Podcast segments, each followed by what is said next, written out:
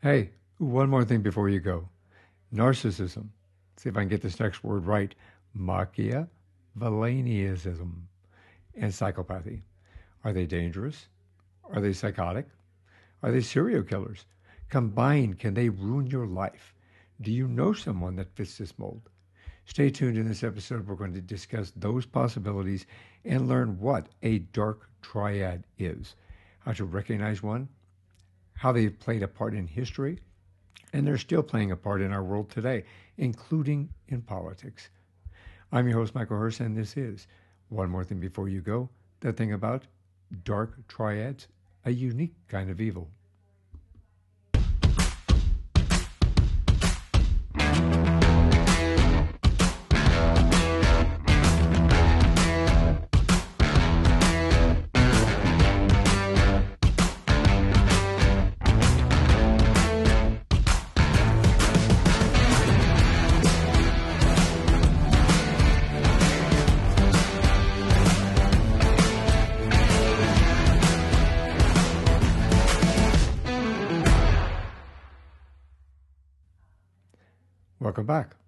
My guest today is James Leo York. He's a Kentucky copywriter who focuses on screenplays that build brands. He popularized the use of evolutionary behavior in marketing and makes promotional content for the Inventors Network of Kentucky. In writing circles, he's known as Leo, but listeners of his paranormal podcast, that's where I found him, the 13th floor, know him as James. We're going to have a conversation with both of them. I'm really excited to have. Leo James back on the show and looking forward to learning about dark triads. That's somebody that possesses three distinct but related personality traits. We're going to learn all about them. Most of you already know Leo. He was on the show in an episode 68 where we talked about the 13th floor, his podcast that explores the bizarre, the unique, the macabre, and the paranormal. So if you want to get to know him a little bit more, you can listen to him on that episode as well as find him on the 13th floor. Welcome to the show, Leo. Uh, thanks for having me again. Look, I'm really excited to have you on here, and um, I'm looking forward to our conversation, actually. Absolutely. Me too. So, those of you that know James um, or Leo, whichever you know him by, uh, we had him on the show a little while ago. You can check back on that episode number 68, where we talked about the 13th floor it's his podcast that explores the bizarre, the unique, the macabre, and paranormal. So if you want to get to know him a little bit more, listen to that episode as well as find him on the 13th floor. Absolutely. Thanks for that. That way we don't we can go over where you came from and where you go and all this good stuff, but I think we got a lot of more, more important that's good English, isn't it? A lot of more. we got a lot more stuff that we need to talk about. So let's get uh, let's get to it. Sounds um, good. The first time I ever heard the term uh, dark triad was you actually. It's not it's not a term that you hear around the water cooler. Actually, it's kind of kind of a unique term. I, mean, I from the law enforcement perspective, I've always heard of the triads, which is like a Chinese or right. you know, crime gang organization, criminal syndicate, right. um, which if they're out there listening, no offense. yeah, yeah, different kind of triad altogether. Yeah, it's it's it's a unique type of evil, I think. Agreed. You know, yeah, it's uh, it's something more people do need to know about. Um, knowing knowing these traits could be the difference between a a happy, peaceful life and a, a very chaotic and and shortened one. So yeah, well, it's kind of a. I mean, it's it's an interesting term um, let's talk about where it originated from, if if you know, and how um, you know, like uh, what the what the uh, the personality traits, because I know there's three of them that kind of uh, encompass this. So, yeah, um, I'm not 100 percent sure who originally coined the term. I would imagine it was either Jung or Freud, but uh, it really became popularized by a, a series of psychological evaluations of people in death row uh, people notice that there's a tendency of folks who are on death row, some of the worst offenders, to have uh, just a synergy, a very bad synergy of three very uh, generally associated as negative personality traits psychopathy, Machiavellianism, and of course, narcissism. And just uh, the, the prevalence of those three, just in tandem, uh, in, in a place like death row, where you're generally going to have a very narrow spectrum of uh, just legitimately, uh, I don't want to stereotype everyone on death row as evil, but I think you're going to find a disproportionate amount of quote unquote evil people in that kind of area as opposed to, say, a random cross section of the mall. So, yeah. Well, I mean, it's interesting because the the fact that you've got three of in psychology, actually, you've got three different things that kind of combine together. So, you know, I'm familiar with other instances where you've got something like bipolar, maybe, and sure. you've got schizophrenia, or you know, you've got uh, depression and you have anxiety. But sure. in this particular case, the narcissism, the Machiavellianism, you know, and the what's the third one? Psychopathy. Psychopathy. So, can you uh, can you help us break those down so we understand sure. what each of them are? Absolutely, and I'll, I'll even break them down from uh, least dangerous to most dangerous. So, uh, oddly enough, when people think of dangerous people, they tend to think of psychopaths. But actually, only a minority of psychopaths are actually truly dangerous. Uh, generally speaking, psychopathy is the inability or a diminished ability to empathize with others, as well as often displaying uh, what could be regarded as destructive, most often self destructive personality traits. So, somebody who goes joyriding really, really fast without any concern about possibly striking somebody or getting killed themselves, that would be deemed a psychopathic trait. Somebody having uh, the inability to empathize with somebody, you know, uh, for example, somebody gets arrested for theft and they're asked, you know, well, what would you do in this position? And their response is, well, I wasn't in this position. Their inability to look at it from the other side, those would be psychopathic traits.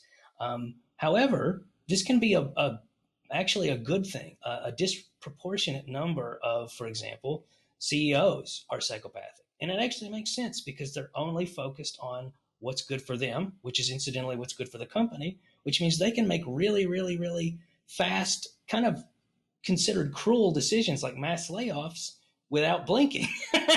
so that could be a good thing. And even in my own personal uh, view of psychopathy, you know, again, some of them are violent, some of them are dangerous, but doctors a lot of times benefit from being psychopaths. And if you think about it, who would you rather have operating on you? Somebody who is absolutely terrified, you know, at, at some level at least, that they're going to mess up and oh man, what am I going to tell their family if I mess up? Or somebody who's just humming along, do do do. It's just another day at the office. They don't really care what happens.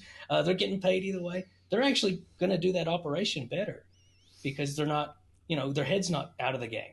So there's an advantage in that context to being a psychopath. Yeah, it's it's kind of scary in that regard, I guess. Mm. when you yeah, a little bit. It.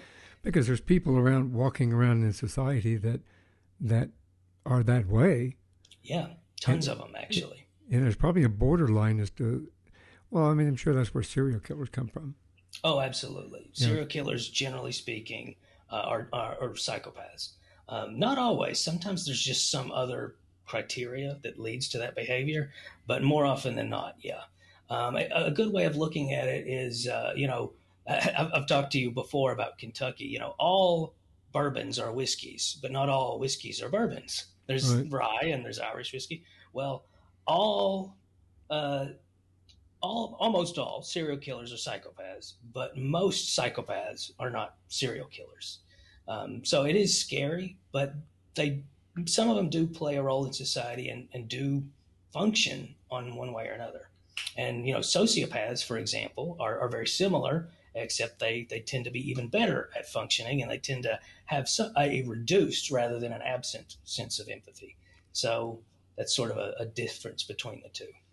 Yeah, it's interesting. I, I met a guy yesterday that actually confessed to being a psychopath, and he started a oh. podcast, oh. and he he calls him he calls himself a psychopath in the podcast. Wow. Um, wow. He realized that uh, I won't. I'm not saying any names. Uh, sure. Out of, out of, privacy practice, but he, um, it, in my old line of work, I ran into psychopaths. In my own line of work, I ran into sociopaths. Um, the majority of time, I didn't run into something like that that was combined. You, you know what I mean? That, that or yeah. even even these three, the the Machiavellianism, the the narcissist, and the uh, everything. I never, I've never. Well, I can't say I've never. I believe that when I look back on it after talking to you and then doing research for this episode, that I think I've had contact with individuals that fit that mold. You know, within the, sure. within the same thing. In fact, I think I think in society we've created characters that are beloved characters actually that fit that mold. Absolutely. When, when in fact, I would say we've romanticized it to a dangerous point. I think that uh, it kind of reminds me of how about mm, 10, 20 years ago, people loved self-diagnosing with Asperger's because all of a sudden there were a lot of protagonists on TV who had Asperger's. Well, now all of a sudden you see a lot of psychopathic protagonists, and it's almost like it's the cool thing to be. So you have people who actively try to uh, sort of fit their own personality traits within that sphere, and it's it's like that's not something you should want to be. I, no. I think it's a you know, at, at the at worst, I think it's a sad existence. As somebody who's very empathic, it's to me, it'd be like being colorblind. Like well, it's like being emotionally colorblind. Yeah. Well, it's like um, Joaquin Felix, uh, Joaquin Phoenix as uh, mm. the Joker, uh, or, or yeah. Heath Ledger as the Joker. You yeah. know, people people went, wow, I love this character, love this character, love this character. But everything that that defines a triad defines both of those characters. Yeah, absolutely. no empathy, no empathy, no compassion, no humanity, um, right. get the job done, get the business done. This is my goal. I want to meet, and I'll do anything I I can right. to make to meet that goal. Yeah. So well, you know, if we had a society, if somebody told me, I need you to create a social system that encourages psychopathy and narcissism, I would imagine we've we've pretty much done it. like with social right. media, especially uh, these these short form things like Instagram and TikTok and whatnot I mean, it's just become such an incentive uh, to be uh, to have those personality traits. We've we've given people with those personality traits every advantage to succeed in modernity, and it's it, there is something terrifying about it because it does mean that you know right now psychopaths comprise somewhere between five and ten percent of the population. In a couple of generations, it's probably going to double like every generation just because you know there's such an incentive, an economic incentive now to have those traits. Well, I think in society is well. It comes to one of my questions I was going to ask you. Do you think, yeah. do you think that that a dark triad is is genetic, or do you think it's made? You know, I think are, it's. Uh, I, I, think it's a combination. Um, and actually, just a, a, little backstory on on narcissism. Narcissism is the view that you are uh, sort of the most important thing. You're, you're, it comes from actually Greek myth. There was a, a, Greek mythological character named Narcissus, and he fell in love with his own reflection, and he attempted to, to kiss it multiple times. It was a reflection in a pool of water, and he drowned. And that's where the term narcissist comes from. It was, it was probably Freud because he loved Greek mythology. Um, but a, a narcissist thinks that they're the most important thing in the world. And unlike a psychopath, uh, I think there are psychopaths who do good in the world. I think there are psychopaths who you could argue are good. Uh, they actually are good. They just can't empathize. I don't think I've ever met or heard of, I don't even know if it's possible for a narcissist to be a good person because they only care about themselves. It's not a question of a lack of empathy. That's that goes that's common, but it's it's that they literally cannot imagine thinking of anything but them most of the time they can't even imagine a world in which they're dead for example. They they just imagine it, it's it's the antithesis of one more thing before you go. Right. they can't imagine a world existing without them. It's like yeah. the sun would burn out when they did. You know you can look back even well I'll go back to the entertainment aspect of it because you know ironically enough when i did my research for this i found that the uh, majority of, of psychologists were also attributing like important historical figures um, as well as present day figures and characters that all kind of fall into the mold of the Dark Triad. You know, you like King, King Haroun the Second, King Henry the Eighth. You know, these individuals. It's all about me, all about me, all about me, right. and I'll do whatever I need to get about me, and yeah. what is for me. Um, same thing with, um, well, not not necessarily the me part of it, uh, but they referred to uh, the Dark Knight, Batman and they referred to um, James Bond even because James Bond is no compassion, no it's empathy. True. Get my job done. This is my goal. My goal is to be the best agent that I can be, and this is how I'm going to do it. You know, I don't care who I step on, who I kill, you know, this kind of a thing, and and that the the the uh, Ian Fleming created the character, but he created it out of the loss of, of his wife. You know, when James Bond lost his wife, and mm-hmm. that created the environment to build on the the dark triad side of it, where he's got no compassion, no empathy, and he's a narcissist. Where I'm Bond, James Bond. You, right. You know what I mean? Uh, no, that's interesting. I never thought of James Bond as being like that, but he totally is. Yeah. But but then he also they also refer to individual, and this is not a political statement. This is just fact, and and you sure. can look it up yourself. Not not you, and I'm not saying you, but anybody out there can look it up for themselves. In today's society, they believe that um, even the political figures like Donald Trump is is like a dark triad because he's he's not compassionate. He's he doesn't have humanity. He doesn't have empathy. All he cares about is me, me, me, me. Look at me, look at me, look at me. It is documented all the way back to his dad trying to impress his father, and his mother telling you can do no wrong, kind of a situation. So I, I think I think that you find them, or, or do you feel in the research that I found, but do you feel that um, these type of individuals that consider are considered tri- dark triad can be found more in business and in politics and in oh. positions of power. Yeah, without without doubt, like it's it's not even really debatable. Uh, they are drawn to positions of power, and politics. You can't get much more powerful than that. Uh, politics allows people to accrue a great deal of wealth. Um, so yeah, there, everything about politics is going to draw narcissists and uh, often psychopaths. And again, to reiterate, I'd much rather have a psychopathic uh, president, king, lord, god, emperor, whatever, than a uh, a, uh, narcissistic one. Because if if they're psychopathic, they can really make some cutthroat decisions that might be for the common good, and they don't agonize over those decisions. Whereas if they're a narcissist, it's those decisions are all going to ultimately go down to how is this going to affect my reputation? And that could be substantially worse for a nation than, you know, some cutthroat decision that's ultimately pragmatic and. Yeah, I agree with that. I think it's a situation where I think any leader needs to be a certain amount of psychopath because you do have to make those decisions. You do have to send people to war. You have to yeah. send kids to war. You know, and I say kids because when Vietnam came about, I, I, had friends of mine that went to Vietnam. My uncles and aunts went to Vietnam. I almost went to Vietnam, mm. and, and, they stopped it right before I was drafted. So it's a situation that you kind of go, okay, I was still a kid, you, you know. Yeah, yeah. So, I look at uh, war now, and I see these these young men who are drafted, or not drafted, but in this case, who who you know are called to serve and all that, and and it does it astonishes me because I think back to like how I, I, think about 18 year old me and I'm like, I didn't know anything. uh, give me a gun and, and, put me on a plane. Goodness.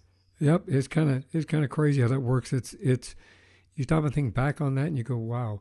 But then there are some countries uh, in the third world countries mostly, but you get kids that are 14 years old, 13 Child years old. They're putting a gun in their hands. Yeah. Just, That's why the AK is the most popular gun the world over. A little kid can clean one, field strip it, easy. Exactly. Yeah. Exactly. I told somebody down here in Arizona, a little kid, a 10 year old little girl went to a shooting range. Unfortunately, couldn't hold on to it and killed the uh, killed the uh, range officer. Jeez um, Louise. Yeah, it was kind of crazy. So, um, this is a personal question just because it comes from uh, uh my background. I sure. was on a domestic violence task force, and now that I look back on some of the, the, the task force, just to reiterate, the task force that we were on was a multi-agency task force, and we did the worst of the domestic violence. Not that any domestic violence is acceptable, but we we actually did the worst of the domestic violence, um, the real hardcore cases. Um, you know, the guys that that took like gutted cats in front of their spouse to say this is going to happen to you, and then threw yeah. it in the trash can with no empathy, no compassion, no remorse, sat down, drank their beer, turned the TV on, said, "Get me another beer." Right. Kind of situation. I look back on that and I think that there, a lot of domestic violence situations, you don't necessarily have to be in power or in politics or sure. in a leadership role to fit this dark triad. Absolutely. And, and you, what you're saying, it's a perfect example of how psychopathy, as scary and dangerous as it is, doesn't hold a candle to narcissism. Because, uh, you know, if somebody's in the dark triad, obviously they have all those traits and they're much more dangerous as a result. But I have found that domestic violence is usually a result of narcissism and not psychopathy. And it's a perfect example of that desire for control over something. You know, some of these people, they, they aren't suited to be bankers. They're not suited to be senators. So they just want to be the god of one thing. And that's usually someone smaller than weaker than them. And if they're a man, that usually means a woman. If they're a woman, it usually means a child. And so what you end up with are these very, very mortifying instances of just the cruelest kinds of abuses that and that's really what makes them dangerous. You know, people think about the villains in Lifetime movies, and of course, they're analogs in real life, and they think, well, why doesn't she just leave? Why doesn't she just leave? Well, when they leave, that's actually when they're at the most danger, uh, unfortunately, because if if they leave a narcissist, a narcissist, that is, there's no greater sin. I mean, you you have literally defied the will of a god, the only being that matters. And there's only one course of action to a narcissist that, that will make up for that. If they can't have you, no one can. And that's where you see these terrifying instances of homicide. And unfortunately, that's why restraining orders in that particular instance don't work because a restraining order is a piece of paper. Yes, exactly. there's consequences, but you got to catch them. Right. If you don't catch them in the act, and then they get away with it, yeah. and and they can go back and do it again, and all it does is build upon their ego to say, I got away with it again. I got away with it again. Well, furthermore, a, a, a restraining order is a boundary, and nothing makes narcissists angrier than a boundary. You could come up with the most. I've, I've done this before. I've actually manipulated narcissists before by telling them you you you can do this, you can do that. Just don't do, and then whatever it is I actually want them to end up doing, so that they'll they'll not be as much of a problem for whoever I'm speaking on their behalf. And guess what they will do? the one thing they're not allowed to do. That's just mm. the inherent nature of, of a narcissist. If you give them a boundary, they must cross it. I've dealt with a few of those individuals in my career. Yes, I have. In my personal life, too, actually. Sure. Very interesting. So yeah. I'm assuming that um, you know, the uh, there can be male and female. Absolutely. There, there can. Um, now, statistically, and this is based on limited observation, uh, and not my observation, mind you, but uh, a number of, of, professionals have concluded that there are far more male narcissists and psychopaths than female. And I think the reason for that is environmental. And you know, you asked me if I thought it was genetic or environmental. I think there's a genetic component to psychopathy, but I think narcissism and psychopathy both build on environmental factors, including trauma. And we live in a world where men are supposed to compete with other men, gain prestige, gain money, and so on.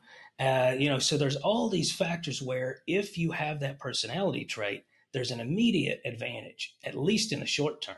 So I think that lends itself to either more male narcissists and psychopaths, or, and this is possible, more male openly narcissists and psychopaths, and women are more inclined to be covert. And covert narcissism and psychopathy is absolutely a thing, and it does fly under the radar. Similarly to sexual abuse, sexual abuse, uh, if you actually look at the numbers, it's actually about equal, male and female. But you don't really hear about like you know when when I mention like a sexual predator, you immediately think of a dude with a pencil mustache and Coke bottle glasses and a comb over.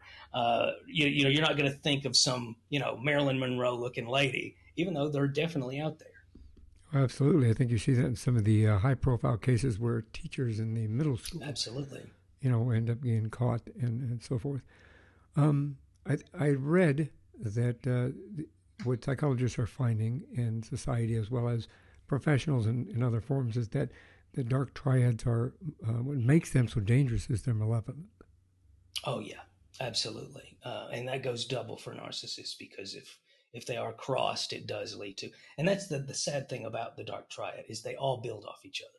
If somebody is a narcissist, they're not necessarily dangerous, but they are probably not inherently capable of doing anything for for anyone. I mean, everything is selfish inherently. Psychopaths have limited empathy, and Machiavellians are just capable and willing to manipulate others. That's all that means. Uh, poor Machiavelli, by the way, he was not a Machiavellian. He was actually a really nice guy, and he gets that named after him because he wrote The Prince. But uh, but if you take all three of those traits and you combine them, what you end up with is someone who is utterly selfish, like a narcissist, who is not afraid to take enormous risks that could harm others, like a psychopath, and is capable of manipulating people into helping them get those goals done, like a Machiavellian. So when you compound those, you have something that's infinitely more dangerous than just one of those traits. I, I think that, you know, you look back and well, we're talking about history and, and some of the ones from the past and the politics from today, you can you can pretty much put most dictators within that within that oh, realm, absolutely. Oh, hundred percent. Uh, uh, you'd be scarce to find a dictator who doesn't fit that. Um, in fact, I would argue, you know, it's it's I can't remember who said power corrupts, absolute power corrupts absolutely. Uh, one, corrupt people are in, just gravitate towards those positions anyway, and this goes hand in hand with that environmental component. I think just being given that kind of power is going to innately cause a person to become inherently more narcissistic and psychopathic, uh, period.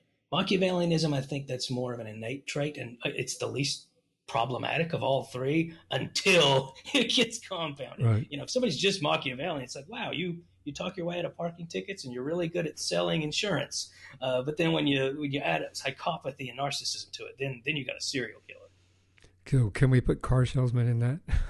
yeah, absolutely. You know, speaking of which, perfect example of Machiavellianism and the danger of it. Um, uh, shoot, who was that serial killer in Wisconsin who ate people? Um, oh, yeah, I know you're talking about. He, um, oh my uh. Dahmer, Dahmer, Dahmer, Dahmer, yeah, Jeffrey Dahmer, perfect example of Machiavellianism. He abducted a 14 year old boy, took him to his house, drugged him, was going to murder and eat him. This boy gets loose and runs to the police, and they recognized him as part of the gay community. This boy, and they sort of turned a blind eye to a lot of the, the creepy, more underage stuff uh, in those communities, uh, at least during this period of time. I'm not sure about now. Um, but he was drugged, and so he was slurring and he's begging them to take them away because he's telling them this man's going to kill him.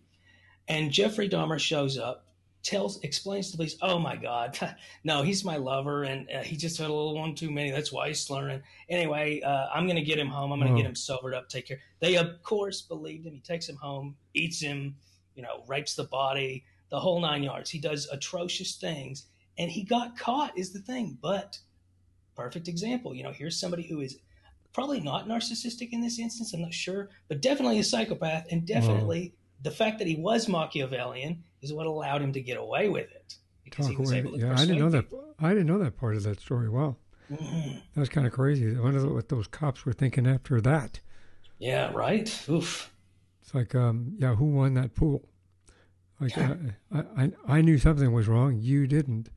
Right. That's crazy, crazy. Mm-hmm. Um, do you think there's such a thing as a white triad? Ooh. Oh, what a fun concept. I've never heard of one. But uh, I would imagine that people who are empathic uh, would be on with an empath. I would argue is the opposite of a psychopath. Um, I would argue that an altruist is the opposite of a narcissist, and that only leaves Machiavellianism. What would you call that? I suppose uh, genuine leadership, like where where you you know you're not manipulating people; they're actually following you because you're looking out for them. You know, everybody knows somebody like that who you know it's the the the top brass sergeant who uh, is in the trenches with the uh, the the, ba- the, basic infantry, that kind of person. Uh, and you know, it's funny. We even see good leaders like that. You know, we've had leaders who I would argue you you could say are, are white triad folks. They they are empathic and they uh, are altruistic and they're they're not beneath being with the the, the lowest ranked folks. Uh, you know, I, I don't know who would fit all of those, but it's kind of funny. I can think of a historical narcissist who was also very altruistic and and and relatable, and that would be Alexander the Great. Um, he was yeah. somebody who was uh, simultaneously thought he was destined to rule the world, yep. but was also uh, just the kind of guy that his uh, his soldiers absolutely adored. So I don't know. Yeah, he um, I think he uh, took all of his gold and paved the road to his funeral Ah, and his burial with the gold, and then made sure that his hands were dropped down below his his, uh, ca- his the bed that they had him on while they carried him up there, so that his hands r- run along the gold road all the way up Huh. to where he was buried. that's interesting. I didn't know that. Huh. Interesting uh, thing I just learned. Um, well, I didn't just learn it. We learned it a, a little while ago. History Channel. Love the History Channel. Ah, me too. It Yeah. Fun cool. fact about Alexander. This, I think, is a great example of why you should not be a narcissist. It's very humbling to consider. You know, he fought so many men, and no part of his body wasn't scarred. He survived so many battles, but he died young because he was bit by the humble mosquito. You know, he got malaria, and that's what did him in. So even even a, an emperor can get laid out by a mosquito. Yeah, take well. You know, ironically enough, you may. I think we talked about this in the last episode or prior to it. Um, when I got my rheumatoid arthritis, severe rheumatoid arthritis, my doctor, who is now uh, written up in several journals with his research, attributed my rheumatoid because it's not genetic in me. He did a DNA testing, did not find it anywhere in my DNA. That um, I had taken a trip to Mexico. My wife and I did. We were in Tulum and Chichen Itza, and he had a study group where 17 other people were in the same area of Mexico, all came back with the same type of rheumatoid arthritis I have. Whoa, trippy. He think he attributed it to, and he continued that research, and in fact, he's written up in several medical journals now with his study, including I'm in there, I'm, I'm within that, in regard to um, how I obtained or how I got rheumatoid arthritis. Wow. It's pretty crazy. So I mean, he so he thinks it was a mosquito bite specifically. Yep, he thinks a mosquito Wow. bite that was bitten um, down in either Tulum or Chichen Itza, Mexico. Trippy, huh? Well, Yeah, I'll be. That is bizarre. pretty crazy. Yeah, and, and I can I can believe it. I mean, you look back. I look back Sure. in my history, in my both sides of my family, um, all the way back to, well, upon my grandmother or my mother's side of the family, we're back to like the 14th century. There's no mention of any time of rheumatism or rheumatoid or anything else. My mother had seven other brothers and sisters. No rheumatoid Yeah, arthritis Interesting. you know, and, and their kids no rheumatoid arthritis. I'm the only one from that side. On my father's side, same thing. I went back. I couldn't go back as far as the 14th century, but as far back as I could go, uh, which was about uh, the 1820 area. That's pretty far back. No mention of it. Um, in fact, we had a doctor in the family um, in the 1800s, 1900s, and um, uh, nothing about rheumatoid arthritis. Wow. Yeah, that's neat that you guys are doctors. My family, up until two generations ago, it was just witchcraft. So, well, kind of. You can almost almost put them together. Almost. yeah, They both perform a little bit of unique uh, magic. yeah, very true. Uh, they, uh, my surgeons did a little magic and got me out of a wheelchair. See, so Absolutely. it kind of kind of works. Um, yeah, it's uh, from that perspective, it's uh, kind of an interesting uh, thought. You go back on history, especially with Alexander the Great, and that was one of the other ones I was going to ask you about actually uh, down the road here, in regard to whether or not you felt that he might be something like a, a dark triad, or because of of what he wanted to accomplish.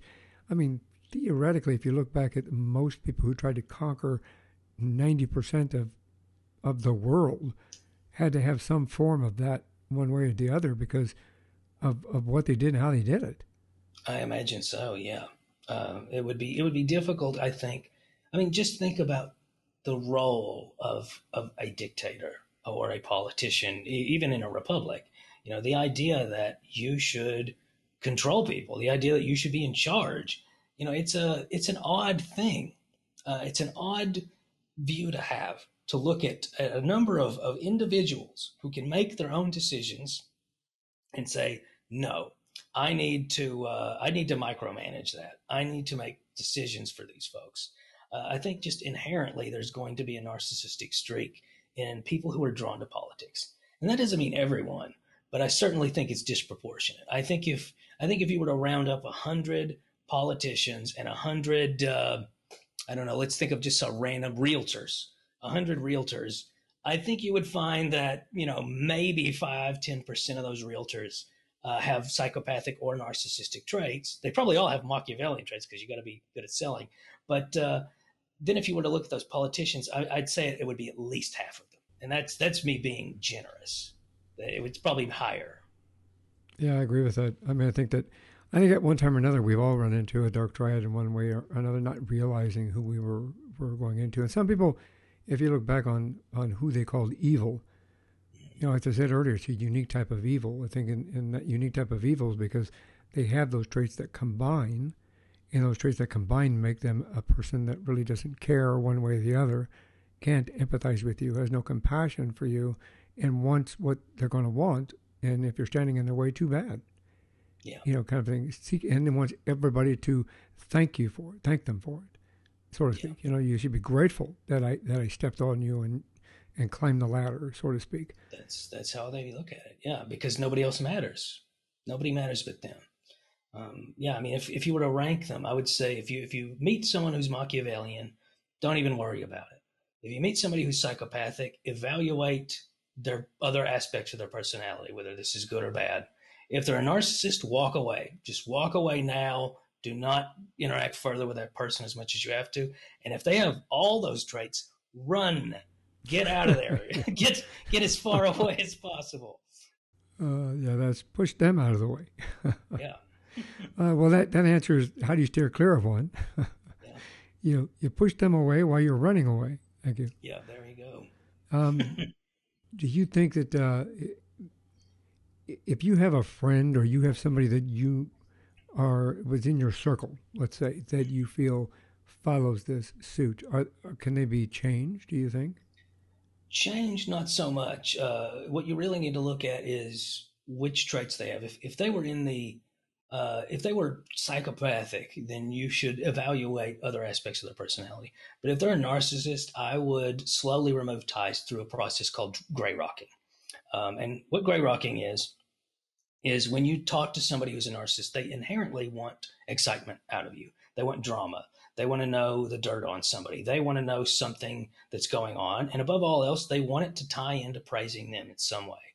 And so by gray rocking, by being an incredibly lackluster, boring individual who has no drama going on at all, they're going to lose interest in you. And that's the best and safest way to deal with a narcissist because they don't handle rejection well. So put yourself in a scenario where you're just not fun to be around anymore so that they will reject you. And if you're in a romantic relationship, this goes double if you're a woman, maybe even triple if you're a woman.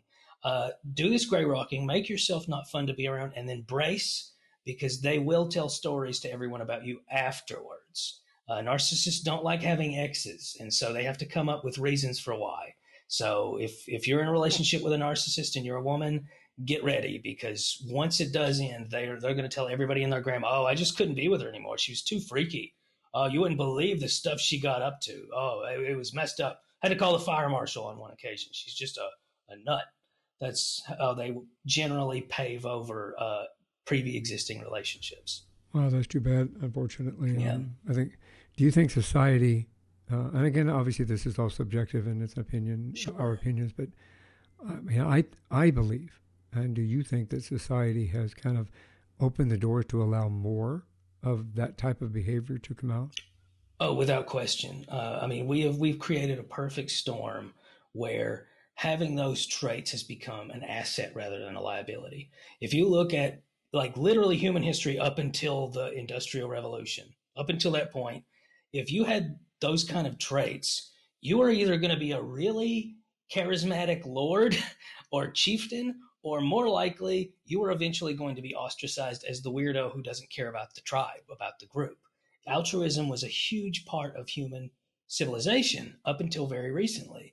And with the Industrial Revolution, and doubly so with the advent of, of uh, famous people, you know, I, I should use air quotes, uh, celebrities that all got started with opera in the, the industrial era. Um, now all of a sudden you have an instance where having those traits means that you'll be successful. Not not necessarily, but it can absolutely springboard you to success having those traits. You could be a politician, you could be a CEO, you could have, you know, five ex-wives and 20 kids because you used to be a rock star. Um, you can have those traits. And now we're seeing it far worse on social media. I mean, now we're seeing people who, you know, they'll get millions of subscribers because, you know, hey guys, I, I found this cat. It was drowning and I rescued it. And everybody thinks they're a saint. And now they've got women throwing themselves at them. And, you know, turns out they, they were drowning the cat and then they turned the camera on when they were pulling it out of the bucket. That's, uh, it, it's very disturbing. I do think that it's going to be uh, on the rise in the coming decades, and it's not going to bode well. Yeah, I, th- I, agree with you in that regard. I think the society has kind of turned turned a corner in regard to that, and I think that uh, this is just again from a personal perspective. This is my opinion, and it, this comes from I grew up. I grew up in the in the 60s and the 70s. I grew up in in uh, the racial tension. I grew up in the hippie world. I I went through all that. I've watched it change, and I've watched it change to one way, and now unfortunately I'm watching a lot of traits come back, and society has started. Um, uh, I won't say turning evil, but they've really they've really lost what society is meant to be. Yeah. Uh, you know, and uh, and this is my radical take on it. I this is me going really wild with it, but uh, I think that as we create a more globalized and technolo- technology driven world, uh, that that's going to be on the rise. And the solution is actually to just be more tribal. You know, we, we have to go back. well, and I, you know, and, and I and I hate to say this when I say this, you know, reality is is that society created a normal that was prior to, to, to 2020. COVID had its, it was a double edged sword of yeah. course, it was the devastating aspect of, of six, over 600,000 people died from it, and there's more people dying from it. it uh, I mean, here in the United States, obviously worldwide, it's like over 4 million. They closed down economies, they closed down countries. So, yeah. from that perspective, it was a double edged sword. But from a humanity or compassion perspective, from from a uh, from that perspective, you found more community. Like in Italy, they were showing people in the neighborhoods leaning out the windows and singing and serenading people and pulling the whole neighborhood together to stick together through this, even though they were all stuck in, in their apartments. In France, they did the same thing. You know, in, in America here, we saw people um, leaning out and um, clapping and, and, cheering the nurses and the doctors yeah. that, that were going in.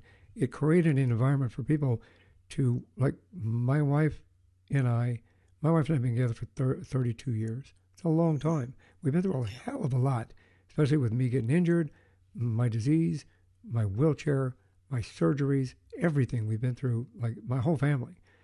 Absolutely. You know, you get in that grind every day. She drives an hour and 20 minutes to work, fighting traffic here in Phoenix. She drives an hour or more, hour and 20 minutes or more, coming home in the same nasty traffic. We took a pause last year. She got to work from home for an hour and a half. Her commute was 30 seconds.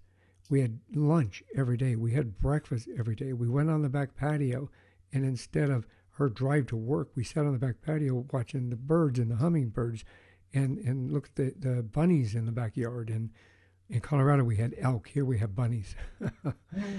um, you know, it, it and, and having a cup of tea. She had a 30 second commute. It was great. Yeah. And, and, it allowed us to take the time to meditate and with, take the time with each other to go, hey, we forgot what it's like to have breakfast or lunch together.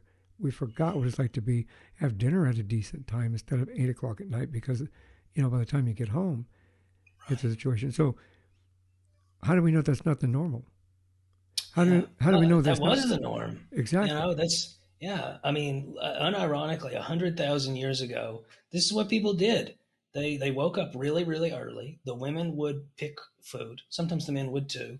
The men would go on you know five human being hunting parties with a couple of dogs, and the rest of their time, almost all of their time, was just spent socializing and relaxing. It was it was an easier life, oddly enough. Absolutely. And, and, and you absolutely had to rely on each other. Uh, the, the tribal existence that we evolved for is the natural state of being and and the closer we can get to that and and the way people can do that is is creating tight knit close communities. Um, that's really the best and healthiest way for people to live, not just in terms of avoiding the dark triad personality traits, but just being fulfilled and happy in general. I agree with that 100%. I agree with that. And I think, unfortunately, you said something earlier about social media. Social media is creating mm-hmm. those environments for that because oh, yeah. Know, it's how many listeners can I get? All right, they get mad because they haven't reached a certain number of listeners or a certain yeah. number of subscribers or a certain number of follows. And that, you know, look at me, look at me. What can I do to get to that million? I mean, we obviously I'm on social media yeah. for my podcast. I'm on social media. I, it's a requirement. I have to be there. Sure. But my goal is to get more listeners, which kind of falls into the same thing in a sense, because in reality, I'm trying to provide something for people that allows them to be motivated, inspired, to be educated. Yeah. And, so and you hit the nail on the head. You're you're trying to create something with value, whereas exactly. these these narcissistic types they are the thing of value, and the listeners are a measurement of their value exactly. rather than some, rather than what they make being a commodity to improve other people's lives. One hundred percent. Speaking of commodities, let's talk about the thirteenth floor. so, tell me a little bit about the 13th floor and what's coming up next. Sure. Yeah. Uh, 13th floor is myself, Alex, and Cece. And uh, we talk about conspiracy theories, paranormal things, cryptids, just all things strange. That's that's our tagline. Keep it strange. And uh, today, oddly enough, at the time of this recording, which might be in the future, uh, we just came out with modern vampires. And next week we are coming out with ghost ships. So those are two very fun episodes that were very fun to record. Outstanding. And where can they find you? Uh, we're on all major platforms, you know, Spotify, Apple. Um, I mean, we're everywhere. Just just look for 13th Floor podcast and look for the little red stairs and black and white stripes and and give us a listen. And you got it. You can take a screenshot of this on YouTube, or I'll have all that stuff in the show notes as well, so that you had easy access to find the 13th Floor. It's a great podcast. You really Thank need you. to listen to it. It's got some very interesting stories. It'll educate you, it will motivate you. It might scare you a little bit, but you need to be there. Awesome. Thanks much. So, this is one more thing before you go. And as you know from the last time, I always ask before we leave, and in this episode, do you have any words of wisdom? Um, if somebody does not behave in accordance to uh, to the boundaries that you've set, you're better off looking for for better friends, better relationships, even better family. Um, and that that absolutely counts. If if a family member, as close as you are to them, exhibits these traits to the point that it's toxic, at that point you're better off without them. So walk away. Great words of wisdom. I really appreciate that. Thank you. James Leo York, thank you very much for joining Thank me you. on this program. I know you as Leo. Your fans know you as James. So I know both of you. Thanks. Thanks for I, having me. I appreciate fun. this conversation. Stand by one second, if you will, please. Thanks for listening to this episode of One More Thing Before You Go, a unique conversation about life. If you like our show and want to know more, check out our website at beforeyougopodcast.com. That's beforeyougopodcast.com. Tell your story, share your expertise, contribute to the blog, and subscribe to the newsletter. You can find us as well as subscribe to the program and rate us on your favorite podcast listening platform. And one more thing before you go have a nice day, have a nice week, and thanks for listening. One More Thing Before You Go, a unique conversation about life podcast, is a creation of One More Thing Productions, established 2010, all rights reserved.